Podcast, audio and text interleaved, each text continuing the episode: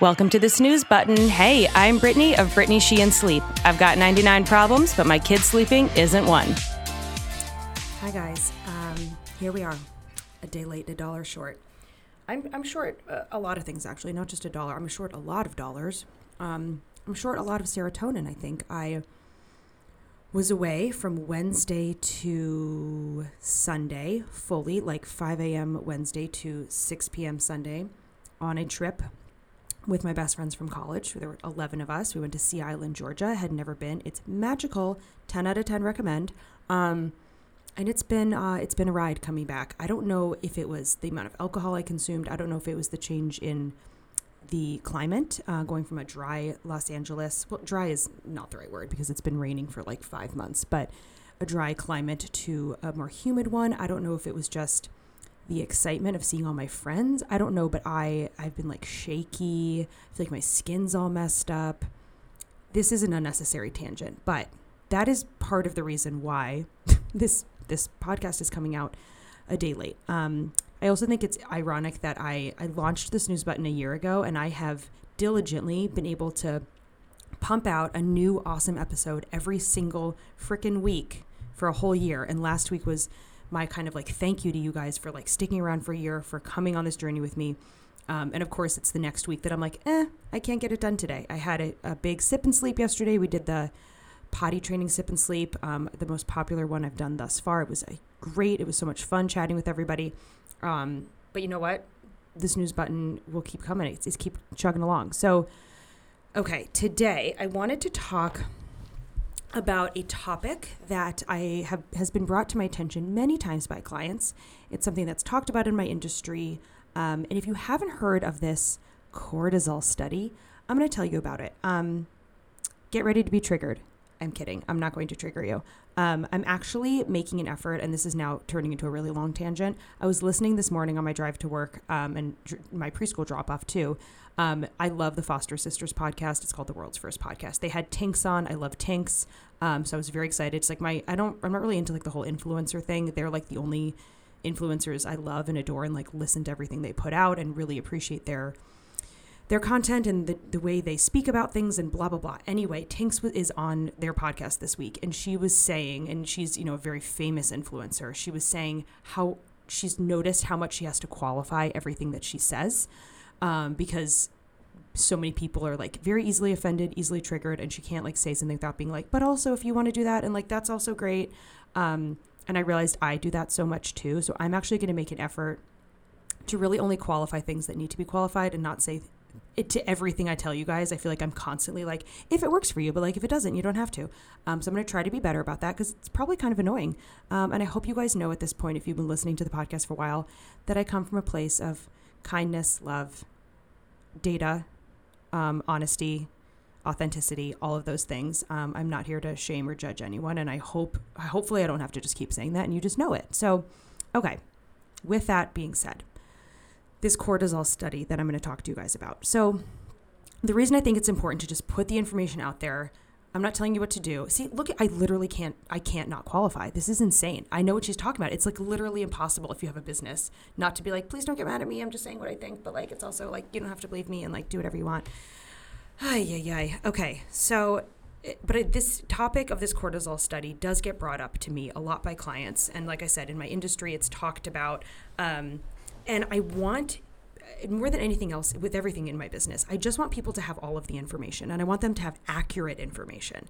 And then you can run and make your own decision right? Like we can all be presented with the exact same correct data and still have different interpretations of it right? It's part of the reason you can go to one pediatrician versus another and they tell you two different things. Um, they both went to medical school but we all are human and our decisions and our beliefs and our biases are based on our own personal experience and our own personal beliefs and the way we've grown up and the people we associate with and the places we live. So I'm not telling you what to do here based on this information with this cortisol study I'm going to talk about, but I want you to have the accurate information. And the reason I think this is so important is because this study is basically what people who believe sleep training is wrong and is going to harm children, this is what they fall back on most often, right? When I have a family come to me and we're working together and they're like, I trust you, I'm going to do this. I just, I have this in the back of my head because I saw this like real or I heard this person talking about it in their blog. Um, and it freaked me out. And like, can you just talk me off a ledge, right? So I'm, I'm sharing this information all the time with families um, because obviously it frustrates me that people are innocent innocent is a dramatic word but just like your average mom right is like she has no opinion on sleep training. She's just like has a baby and is like i just want to do what's best for my baby.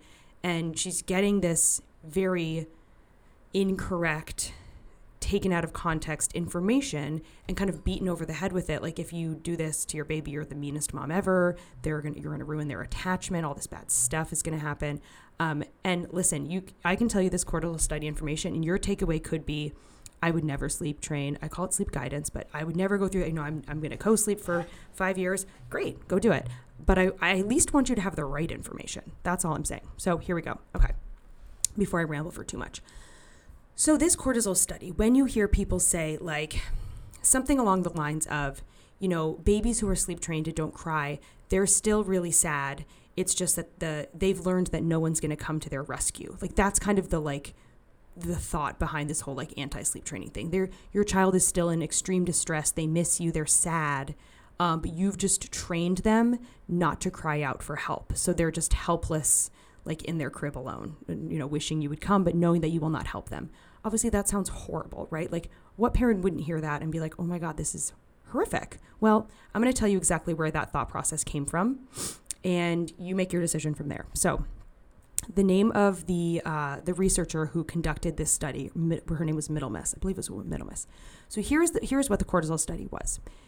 She was her goal was to test basically the theory that like if a child is sleep trained, um, how does this impact their cortisol levels and basically what is the outcome of that afterwards. So here's what she did.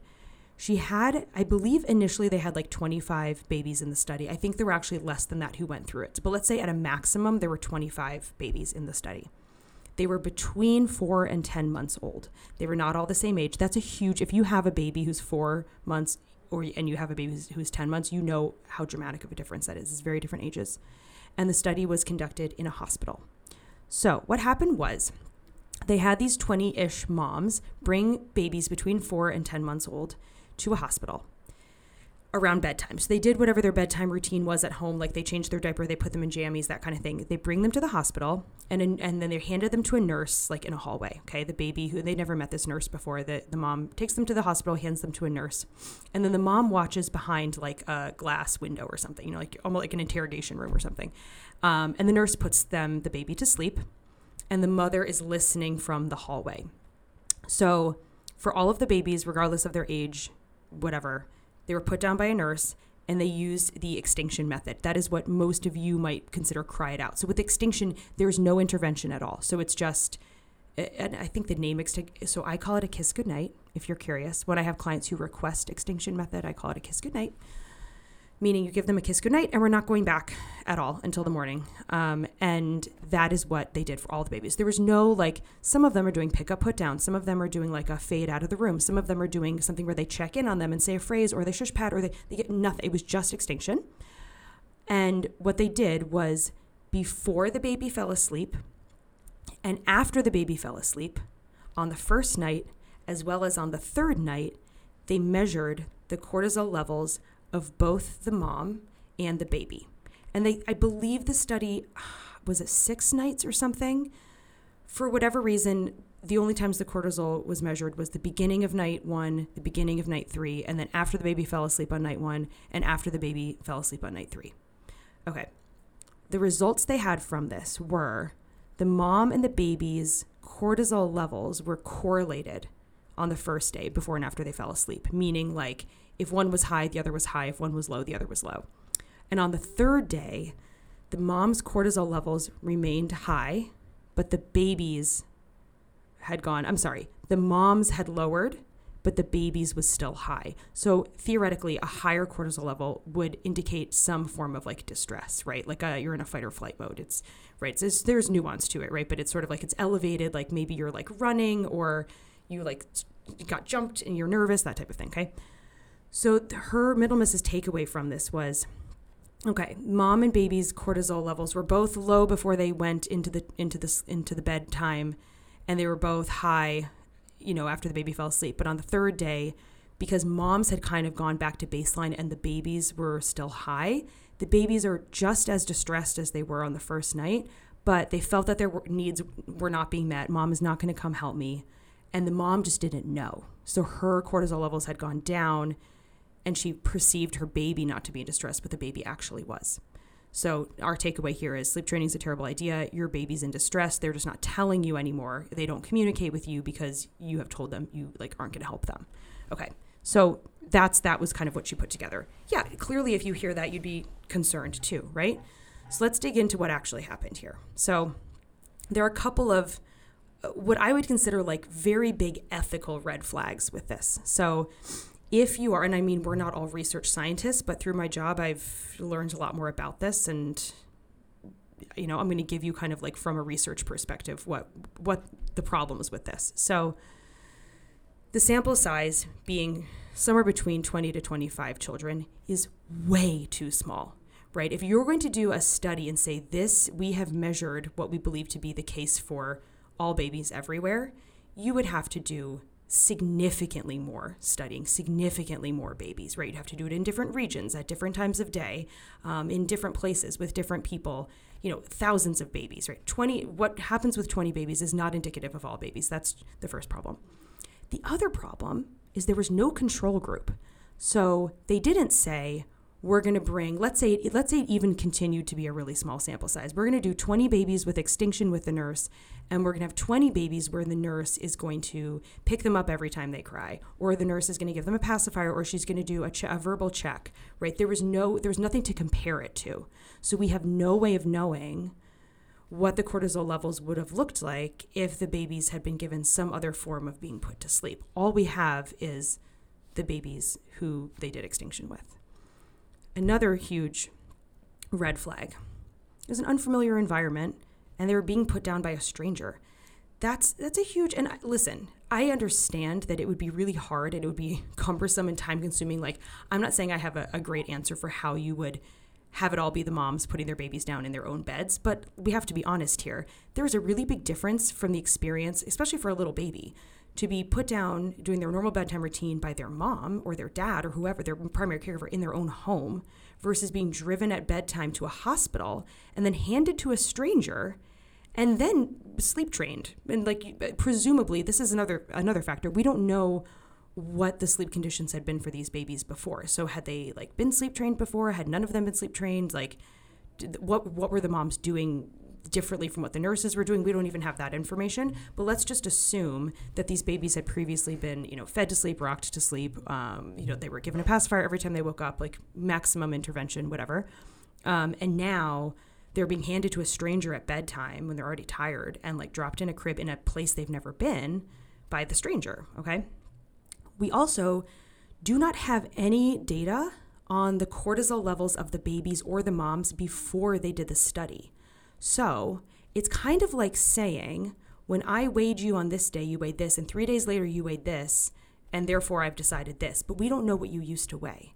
What have you been weighing on a weekly basis for the last six months? What have you been doing for the last six months, right? Like we're there's no comparison point to where these people were before.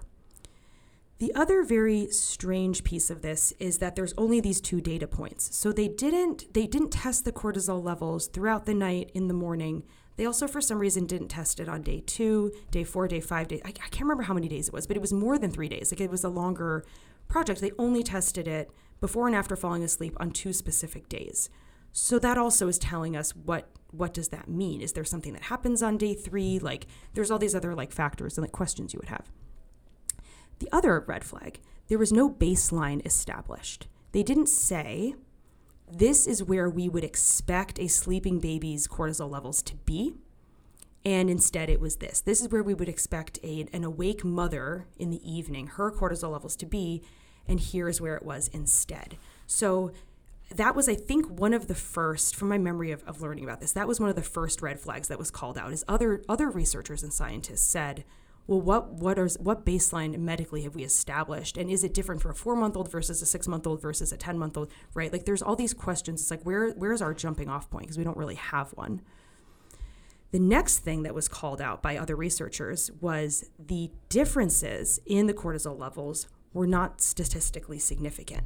So I think a good I love always using an analogy to just like put this in perspective. It's again, it's kind of like if I was trying to prove through a study that if you, um, you know, if you drank orange juice in the morning, it was going to make you gain weight. And if you didn't, if you had anything else, you would not gain weight, but orange juice is going to do it for you. And then I weighed everyone on the first day and I was like, they all weighed, you know, 130 pounds. And I weighed them all on two days later and I was like, they all weigh 132 pounds. Do you see what I mean? Look how fat they got from the orange juice. And it's like, well, what else were they eating? Like, that's not uh, uh, two pounds is not statistically significant. That doesn't mean anything, right? Like what you could gain two pounds just from going to the bathroom. I mean, I hate to be gross, but right. I actually talk to parents a lot about this when there are concerns about the growth chart. I actually think that's maybe a better a better um, like example to give you guys because I'll have families like panic because oh my god she was in the 40th percentile for weight and you know we, we had a checkup yesterday and now we're nervous if we should start the process because now what, what did I just say? I can't even remember. She was in the 30th and now she's in the 20th. And I'm like, you guys, we're talking about a 13 pound baby. A 10 percentile difference for a 13 pound baby is like two ounces. It's like less than she ate for her last meal. That's probably not accurate. It's probably more than two ounces. But do you know what I mean? It's like she literally could have taken a big poop, and that's the difference in like where she is on the growth chart. So no statistical significance in the difference in, in the cortisol. The other thing they don't address is that cortisol is associated with your circadian rhythm, meaning it's going to change depending on if you are awake or asleep and where you are in your sleep cycle and how that circadian rhythm works for your body. So that's another like big problem. Like the babies were asleep and the mom was awake. So we actually don't expect their cortisol levels to be the same when one is in a state of deep rest and one is in a, a state of being wide awake. Okay. There were also some there were other things that were like a little bit out of my purview that other researchers indicated like if we were trying to like establish basically like is a baby is a baby in distress during sleep training and after sleep training that like this wasn't the right statistical measure to do. Like the, measuring the cortisol levels wouldn't have given an accurate read anyway right? So like it wasn't even the right test to do. So uh, the other last kind of point i will make about the cortisol study is that when it came out, before you know people really dug into it and researchers dug into it, people were initially fascinated and thought we need to replicate this. Like if this is true, this is going to change kind of how we think about this process with babies, and you know it's it's going against what we had previously thought was was true. Which listen as as well first of all someone in my profession like i always want to learn and if i need to shift my thinking like i'm always open to that and i think anybody in a research field like that's their calling right they're trying to to prove or disprove theories and they're trying to find new ways of looking at things. So this study was potentially like basically recreated three times that I'm aware of after the, that initial Middlemiss study. And in all three cases, I think the important thing to know is that those researchers are trying to prove that she was right. They're not trying to be like, you're an idiot. I'm going to prove that the cortisol levels don't matter, da da da da da. They were like, we need to recreate this trial and recreate this study and and and see if it's true because if it is, this is important. And every time they did it, not, they couldn't prove it. There was nothing. Nothing happened. Like they, it, it did. They did not get the same results as her. Um, there was one done with six month olds where they did both fading checks and a control method. There was equal effectiveness. There was no data in that they found that there was a difference in cortisol. There was another one where they did one and three month olds and they did pause and extinction. There was one where they noted um, differences in like behavior and emotions, and there weren't any when the children were six years old. So they actually followed these kids for like six years, and they did all forms of sleep training, everything from nothing all the way through extinction. Um, and in that specific um, study, the only takeaway that they had was that there was a significant reduction in maternal depression that was their only takeaway. They weren't they weren't even trying to prove that. They just found, well, we did we took a bunch of babies. We did all forms of sleep training. There was no noticeable difference in their attachment, their behavior, their cortisol levels. We tracked we tracked them for 6 years. So by the time they were 6 years old and looked at their behavior, their emotional connection with their parents, nothing but we did notice that the the families that had gone through the process and had children who were sleeping better, the mothers were significantly less likely to be depressed. Okay, so not only did we like disprove this cortisol theory, but we've actually found positive benefits from it. Which, of course, hopefully, if you're someone who's following me and and working with me and all of that, you know that that's the case. Um, but I think this information is really important for parents to have because your takeaway from this might not be the same as mine, and that's fine. Like, take with it what you want.